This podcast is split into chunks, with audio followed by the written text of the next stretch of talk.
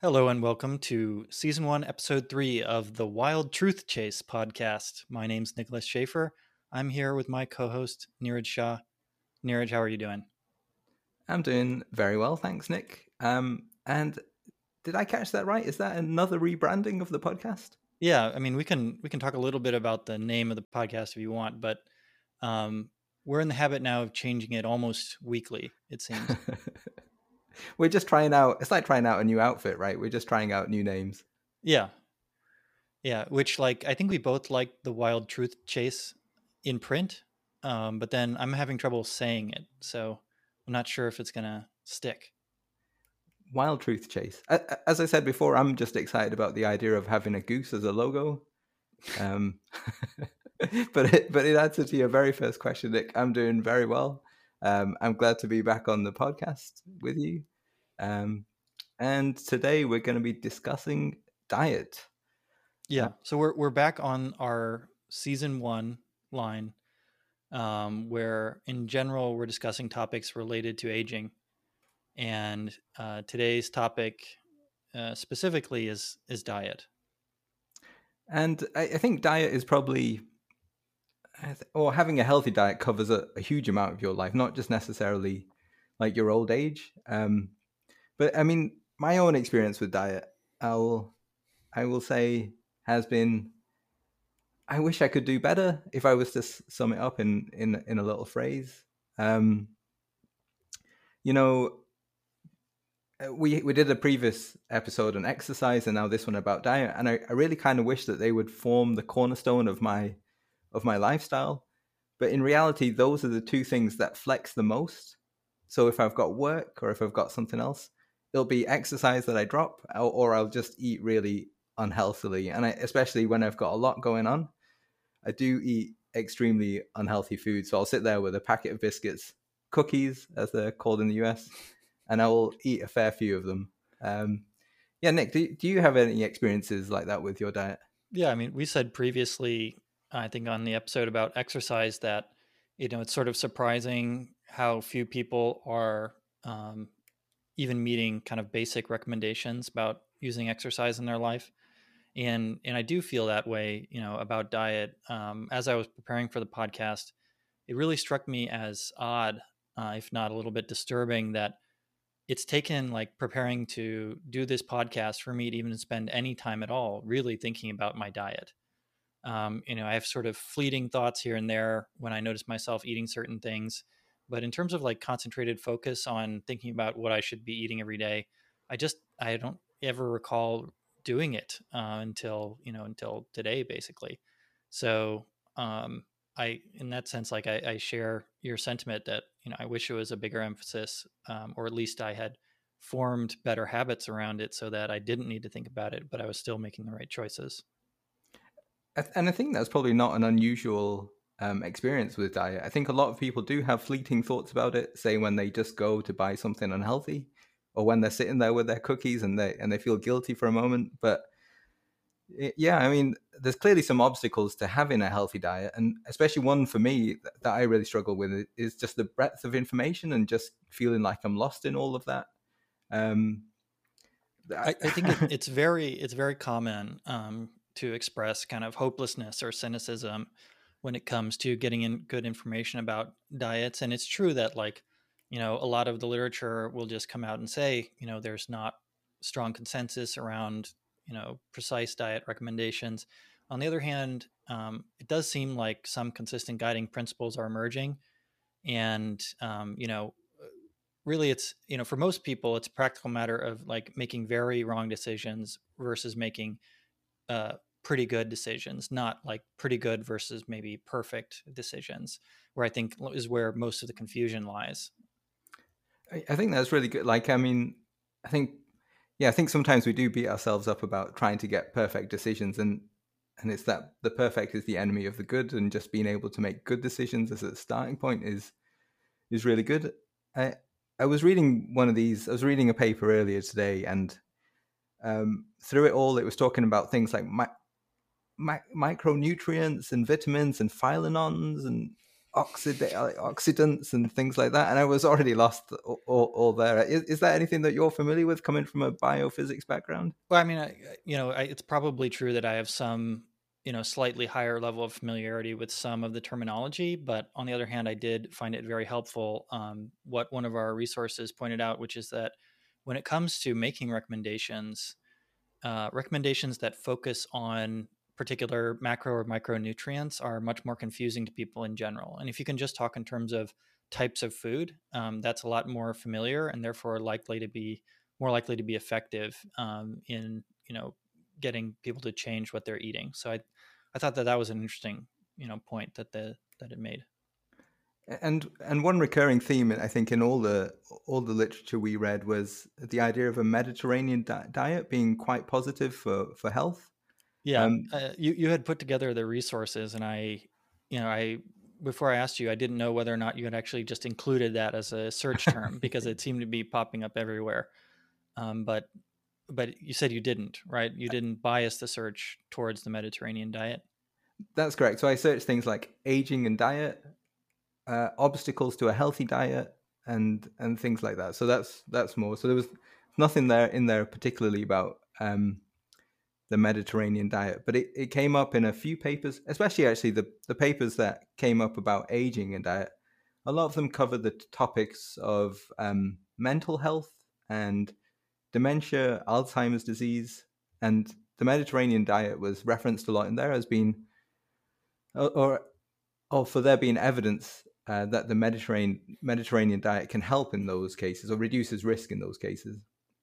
Right, and we should say it may be obvious, but we should say that you know that's not strong evidence that um, everything about the Mediterranean diet is perfect. Um, you know, one aspect of this is just that you know it's it's a quite heavily researched diet uh, as compared to other diets, right? And so uh, it will have the tendency to to come up more often just by virtue of that.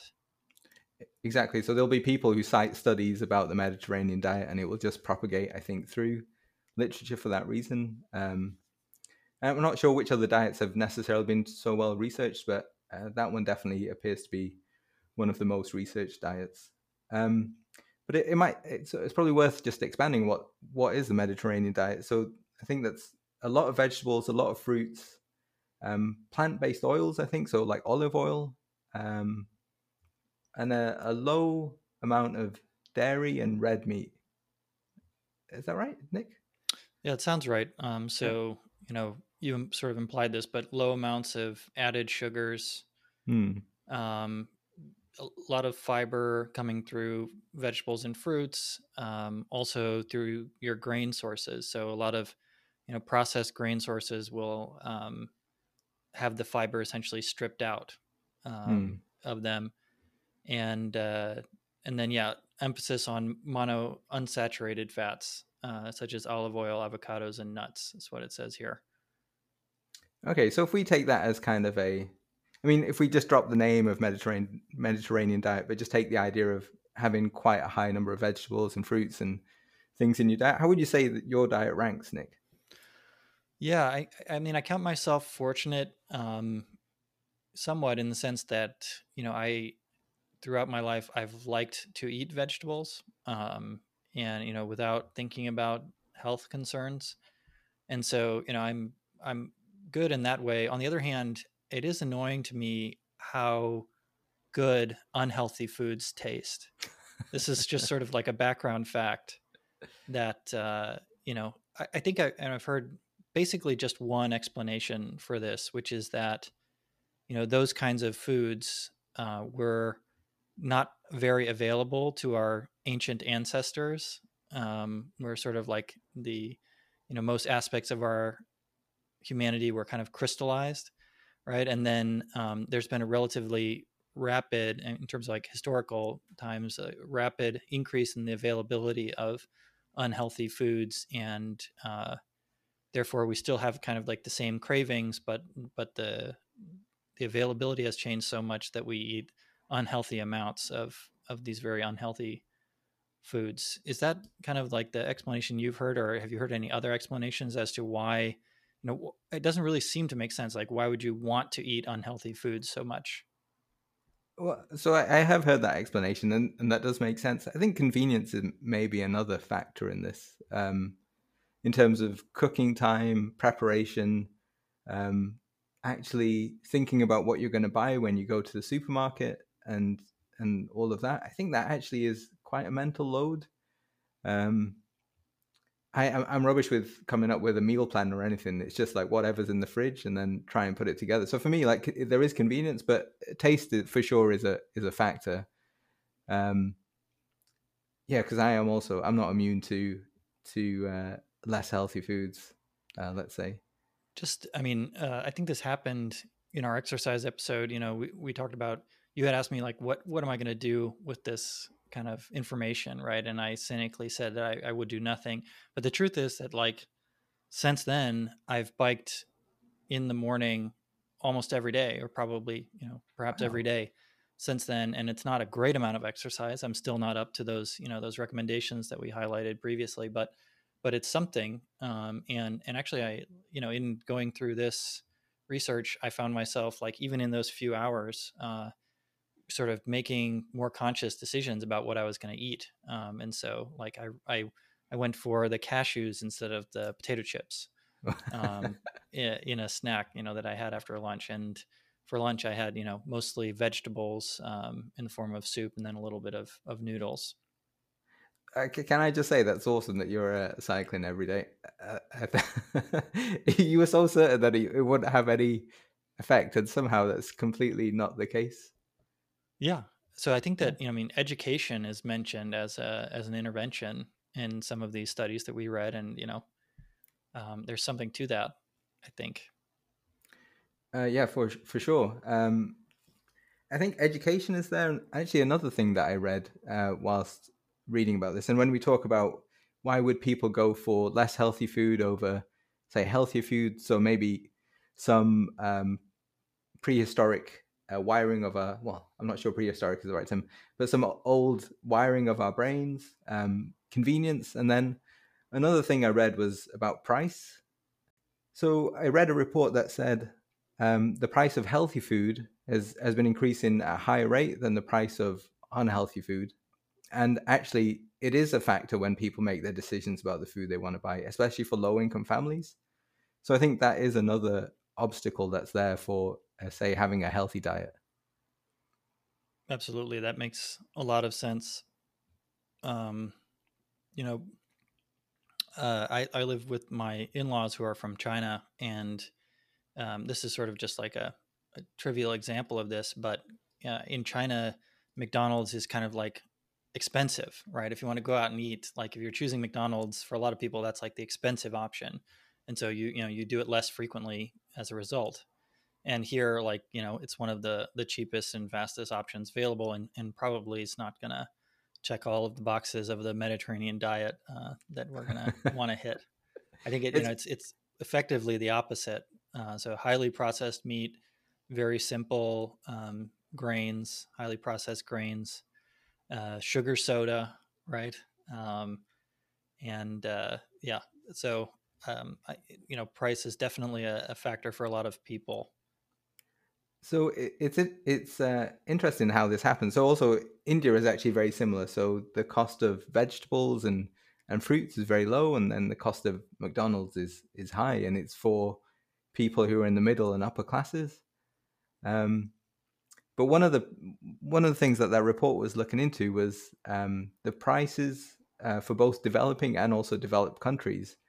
So for developing countries, the suggestion is that the rates of increase in say uh, fruits and vegetables is going to be higher than the rates of increase in McDonald's. So at some point in the future, maybe over the next 20 or 30 years, it will be McDonald's will be the cheaper option than say vegetables and, and fruits, unless you do things like have subsidies or uh, subsidies for farming or taxes, um, taxes on uh, unhealthy food. So uh, talking about taxes, I think we have a sugar tax in the UK here. Is that something you have in the US? Well, so I don't, I'm not familiar with the policy details, but from, you know, from my personal experience, um, you know, relatively recently, I've lived for almost three years in Denmark. And there, like, it's just absolutely clear that they have like a high tax on all kinds of, of sugary food. And this makes a lot of sense given that, you know, the the government is basically responsible for everyone's healthcare, right? And so if you put a tax on sugar, you get you get a double bonus, right? Which is one is just that, you know, you collect that income for those people who choose to indulge and then, you know, you can uh, prevent you know, you know, or, or at least you know decrease the number of people who choose to indulge frequently in, in unhealthy foods um, just by virtue of placing a tax on it. And uh, I, am pretty sure there's no such uh, no such tax here in the U.S. I mean, sugary foods tend to be relatively inexpensive. Mm-hmm. So I, I, I view it in the same way that maybe taxes on cigarettes. So at some point, taxes in the UK and I think also in Europe, taxes on cigarettes went up massively just because of the also it provides extra funding for the for the healthcare systems which are often nationalized or semi-nationalized across Europe. Um, but I yeah again because the individual pays for their healthcare I guess in the in the US or, or sometimes the the workplace does. Maybe it's just not the same. It doesn't work necessarily the same way I guess.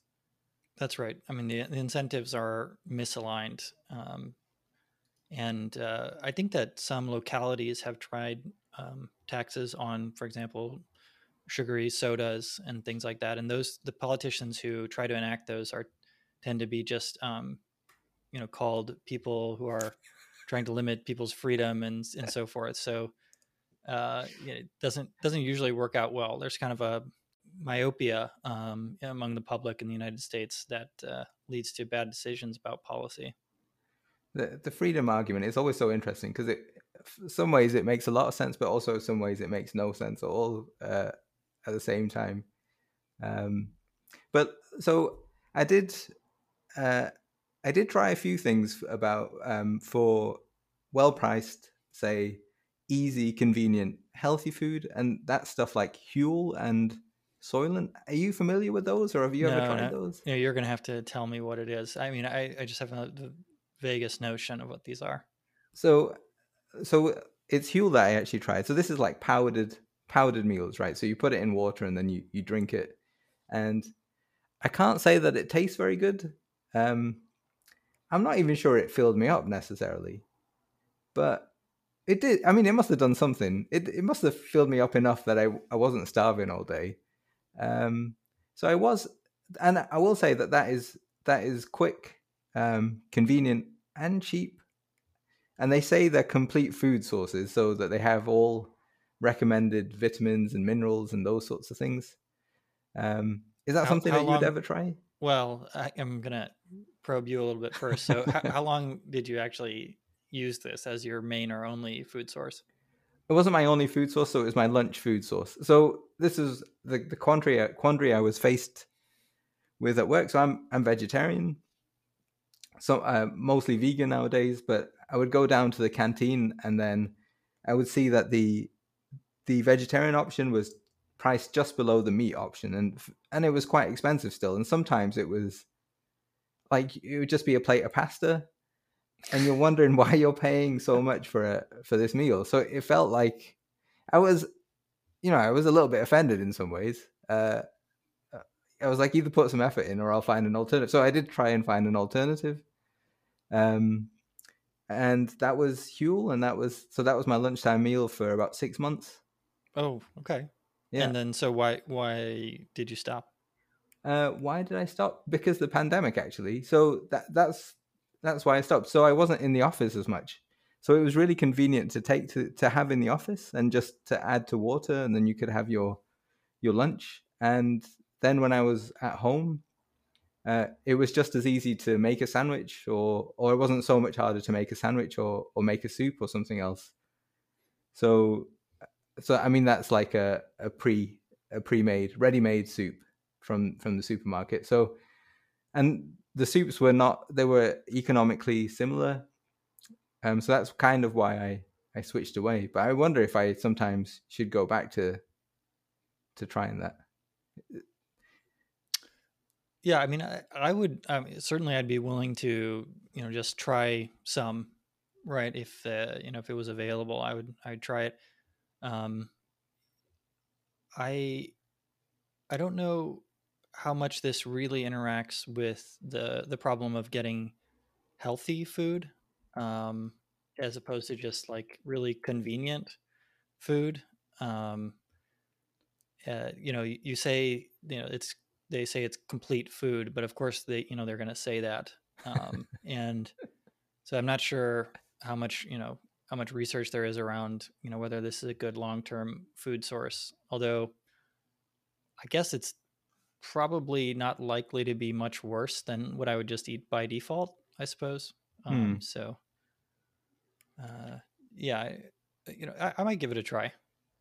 Yeah. I, I, so, you know, one of the benefits of it not being the tastiest is that you do actually enjoy other meals a lot more than you would normally. So it sort of flattens out those, or makes your taste buds more sensitive, or unsaturates your taste buds, if that makes sense. Yeah, I mean, I've wondered about that effect um, because I, I, I do just sort of naturally get cravings for for unhealthy foods, right? That's sort of the state I'm in now. Is that I experience those somewhat frequently, and I think that if you know if you basically just avoid those foods, you manage to avoid them for some period of time. I think that those cravings can recede. You know, it's that's not obvious when you're directly experiencing them. It feels like the kind of thing that would just always uh, come up until you give into it, right? But I think you know, in talking to other people and reading about this, it seems like you know, over time, those uh, you know, the degree and the the nature of those cravings will will change and in general recede if you if you don't choose to indulge them. So um, yeah, and and basically what you need is just some kind of replacement, right? So, you know, if if I'm not hungry, I'm less likely to experience those kind of cravings. And so, if I just filled myself with Huel, uh, then uh, probably less likely um, to be a problem. I, I, read something in one of these articles um, that mentioned the same thing, basically about sugar sodas, where you know if you just drink more water, you get two benefits. One is the benefits that are brought to you directly by drinking water, which tends to be healthy in itself, but also um, a lot of the health benefits comes from just the reduced amount of soda, sugar soda that people drink uh, when they drink more water. And so I think that you know there's a plausible case for something like Huel, um, where you know where, where where that's concerned. And you mentioned something before about uh, Huel about uh, potentially dubious health benefits over over the long term. Uh, that is also that was another part of my reasoning in terms of why I decided to switch away from it, um, because it, it is unclear. Right? I don't know how many peer-reviewed studies there are are about it, um, and I think there is a lot of marketing around healthy food and health health goods nowadays, and it, it can often be really difficult to understand what's real, what's not. Um, I think there's also like a, a whole uh, there's a whole market for it on on Instagram, TikTok with influencers and, and things like that. And, then there's just the standard marketing route as well, uh, TVs, uh, Google Ads. Yeah, I don't know. Is is this something that you ever do? You um, is this something you ever come across or you ever uh, have to tackle? So, you know, I think the way I experience this maybe um, is just in going like walking through the grocery store um, you know, uh, or even just like walking around in my in my own house. Uh, so I mean, they're sort of the same in some ways. So you know, when I walk around the grocery store, there's just a whole bunch of stuff that's available, um, and you know, it doesn't come with any recommendations about like, oh, this is the this is the good stuff and this is the bad stuff, right? And so just by virtue of there being like a whole aisle of potato chips, uh, I'm likely to, to, you know, more likely to buy potato chips likewise at home, you know, um, I actually do very little of the shopping for my house, and so, you know, for the most part, the things I eat are just whatever is in the house or whatever is being prepared um, by other people. And so, you know, if somebody goes to Costco and buys a giant box of potato chips or a giant box of fruit snacks, you know, I'm just all that much more likely to to end up consuming those. And so, this sort of goes back again to something I said around exercise, which is just that, you know, um, there's a, I would place a lot of emphasis on setting yourself up for success. mm-hmm. as opposed to like always doing the hard thing of trying to make good decisions day after day after day. And so, you know, if you know, if it was all if I had complete control over it myself, you know, what I would do is just rid the house of all of these kind of potential temptations. Um, and so that I don't have to make a decision about, you know, cashews or potato chips because there's just too many times when I'm going to choose potato chips for lack of the, you know, the willpower. Um, so yeah, uh, that that's how I, I, I don't fortunately don't spend too much time on Instagram, so I'm not uh, being influenced in that way. It's sort of just you know myself uh, against myself often, and and you know if I have two choices, I end up making the wrong choice too often. Well, don't worry, Nick. You'll be on Instagram soon as part of the Wild Truth Chase podcast, where we'll be influencing influencing other people. I'm sure. um, but it is an interesting point. So I was I was living abroad for quite a while, and, and when I returned to the UK, I lived with my parents, and I felt really quite um, helpless in terms of what food was in the house, and I would just eat all sorts because it was just in the house, and uh, yeah, definitely put on a lot of weight then, and and now. Um, so now I don't have any chocolate in the house, and I have to go if I if I feel like chocolate one day, I have to go to the shops to to specifically buy it. And usually I find that I'm too lazy to actually go to the shops to buy it. So, which is quite a, a, a good a good outcome, similar to what you were saying that you could you wished you could do. Well, let's talk a little bit about. Uh, I, I think it's interesting to dig in a little bit about the the kind of parts of the diet and specific recommendations um, that we found. And so we mentioned um, fruits and vegetables, and there uh, the recommendation is that fruits and vegetables, you know, first of all, potatoes are not don't count. Oh, um, disaster. Yeah, I just exactly. had some fries today, and it was. I was like, I'm sure I'm getting some of my. Yeah, n- nutritionally, you know, potatoes are more like grains uh, and not the good kind typically. Um, so potatoes are out, but otherwise, and also like fruit juice is is mm. not not recommended. Um, so because you're basically getting all of the sugar and none of the fiber when you're consuming fruit juice. So, but you know, whole fruits and vegetables uh, should make up about half of every meal. Is is the kind of uh, high level recommendation. Um, and then grains. So you know, the whole grain is a common kind of buzzword among you know healthy eating and uh, basically just means that you know you do less to the grain when you harvest it you basically include the the bits that you know are, are slightly less tasty than the inside but they have important things like like fiber so yeah. that's kind of that's all what whole grains means um, and and so when you eat grains uh, which you know there is a recommendation to have grains but that's you should be getting fiber um, with the grains, and and you can also get some amount of fiber from the fruits and vegetables, and and also beans. Um, yeah. When it comes to um, to oil and fats and nuts, um, this is sort of goes back to our point about um, there being a lot of confusion around the terminology here. So so I'm somebody who's you know spent a lot of time studying um, chemistry and biochemistry and I was just noticing that just within fats, there are saturated and unsaturated fats. Within unsaturated fats, there are polyunsaturated and monounsaturated fats. And within monounsaturated fats, there are cis and trans fats, right? and so, like, it's sort of not at all surprising that this is going to be very confusing. And so, like, if you can have food level recommendations for these things, then people don't have to think about, you know, all of these like highly uh, confusing terms when when thinking about what to eat. I would say in the in the UK, I think they do have a traffic light uh, system on some foods where where it's red, yellow, uh, green, just to give you an idea of well how nutritionally useful is it for you. Um, but that list of fats, saturated, unsaturated, is, is trans fat bad? Is that what it is? Yeah. Okay. Yeah, I mean, to the extent that they've been banned. Oh, um, okay, all right. Yeah, in some cases. See, I, I, didn't know that. I couldn't remember if it was good or bad, but I knew it exactly. was one of the two. See, so this is the problem. Um, you know, animal products are separated out here in terms of you know um, a source of some foods, and it seems like the consistent finding there is that red meats and processed meats um, do have negative effects And processed is kind of like a, a buzzword also um, when we're thinking about how to eat healthy. And there's a bunch of different ways to process foods, mm. um, but it basically refers to anything that is attempting to either improve the taste or extend the shelf life of a food. And different forms of processing include salting, curing, fermenting, smoking.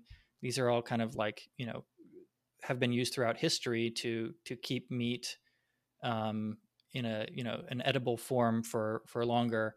More recently, you know, kind of adding chemical preservatives has been the preferred method for extending the shelf life of a lot of uh, meats.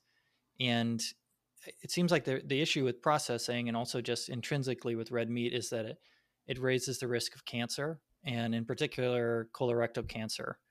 Um, it should be said that although there is a you know a significant uh, risk associated with eating those foods, it's it's for example apparently not comparable to the risk you get from consuming alcohol or, or smoking, but you know a significant risk nonetheless, especially for people who have already eliminated alcohol and smoking um, from their habits.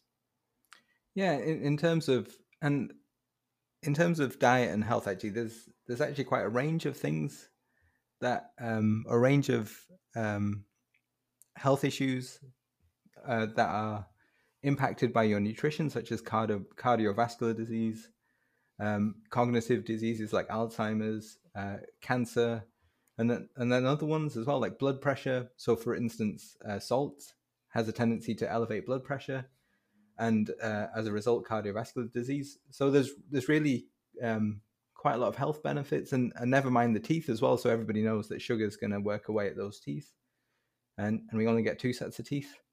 Um, so yeah, I mean it's it was actually quite an interesting. It was it was good to read about all the uh, all the different ailments that people uh, that you might suffer and and then how nutrition plays a part in that. Actually, I thought that was that was interesting, and again, an area in which I probably was uh, not well educated enough. Yeah, and I think it like you know taking it back to what we mentioned at the beginning, it's important to hold two thoughts in your head at the same time. I think, which is that yes, like you know, the final word has not been spoken on these, but we sort of we know enough to make reasonable choices. Um, and I guess to my point earlier, it's probably it's better to set you up so that you don't have to always make the right choice um, consciously, right? And so set up your environment and your habits such that you know you're making kind of the right choices by default, um, if that's possible for you. Yeah, and I would I would echo the same thing. And and the other thing is that so uh, after the exercise one, you said you wouldn't make you wouldn't make any changes, and you did after the podcast. But here we actually you made changes even before the start of the podcast. So that's quite a, a promising sign. So if if if nothing else out of this podcast, uh, Nicholas is exercising and eat, eating healthier. Well, yeah, we'll see. I mean, th- this one's harder because I, you know, like I said, I have less control over, um, you know, what kind of foods are available in the house, but that shouldn't be an excuse. So feel free to um, hold me to it, uh, and uh, we can update each other on how things are going at a at some later date. Yeah, that would. Uh, I think that's a great idea, just to see how our own journeys with these sorts of things are going. Are we are we really aging like bosses? Excellent. Well, Neeraj, um, you know, there's definitely a lot here. We haven't covered it all, uh, but I hope that that was helpful reminder for some people to, you know, spend some time thinking about what they're eating every day, um, such that, as you say, they can age like a boss. Yeah, and uh, small changes can have a big impact. I think one of the interesting things was that uh, diet, dietary changes don't necessarily work as an intervention aid when you're already ill, but if they're part of your long term lifestyle, I think they can be super helpful. So I think if you can just make smaller changes, as you mentioned, as you go along, uh, anything is good. Uh, and the more you can do is the better. Excellent. Well, thanks for for finding all of these resources and uh, i'll see you next week yeah cheers nicholas i'll catch you next week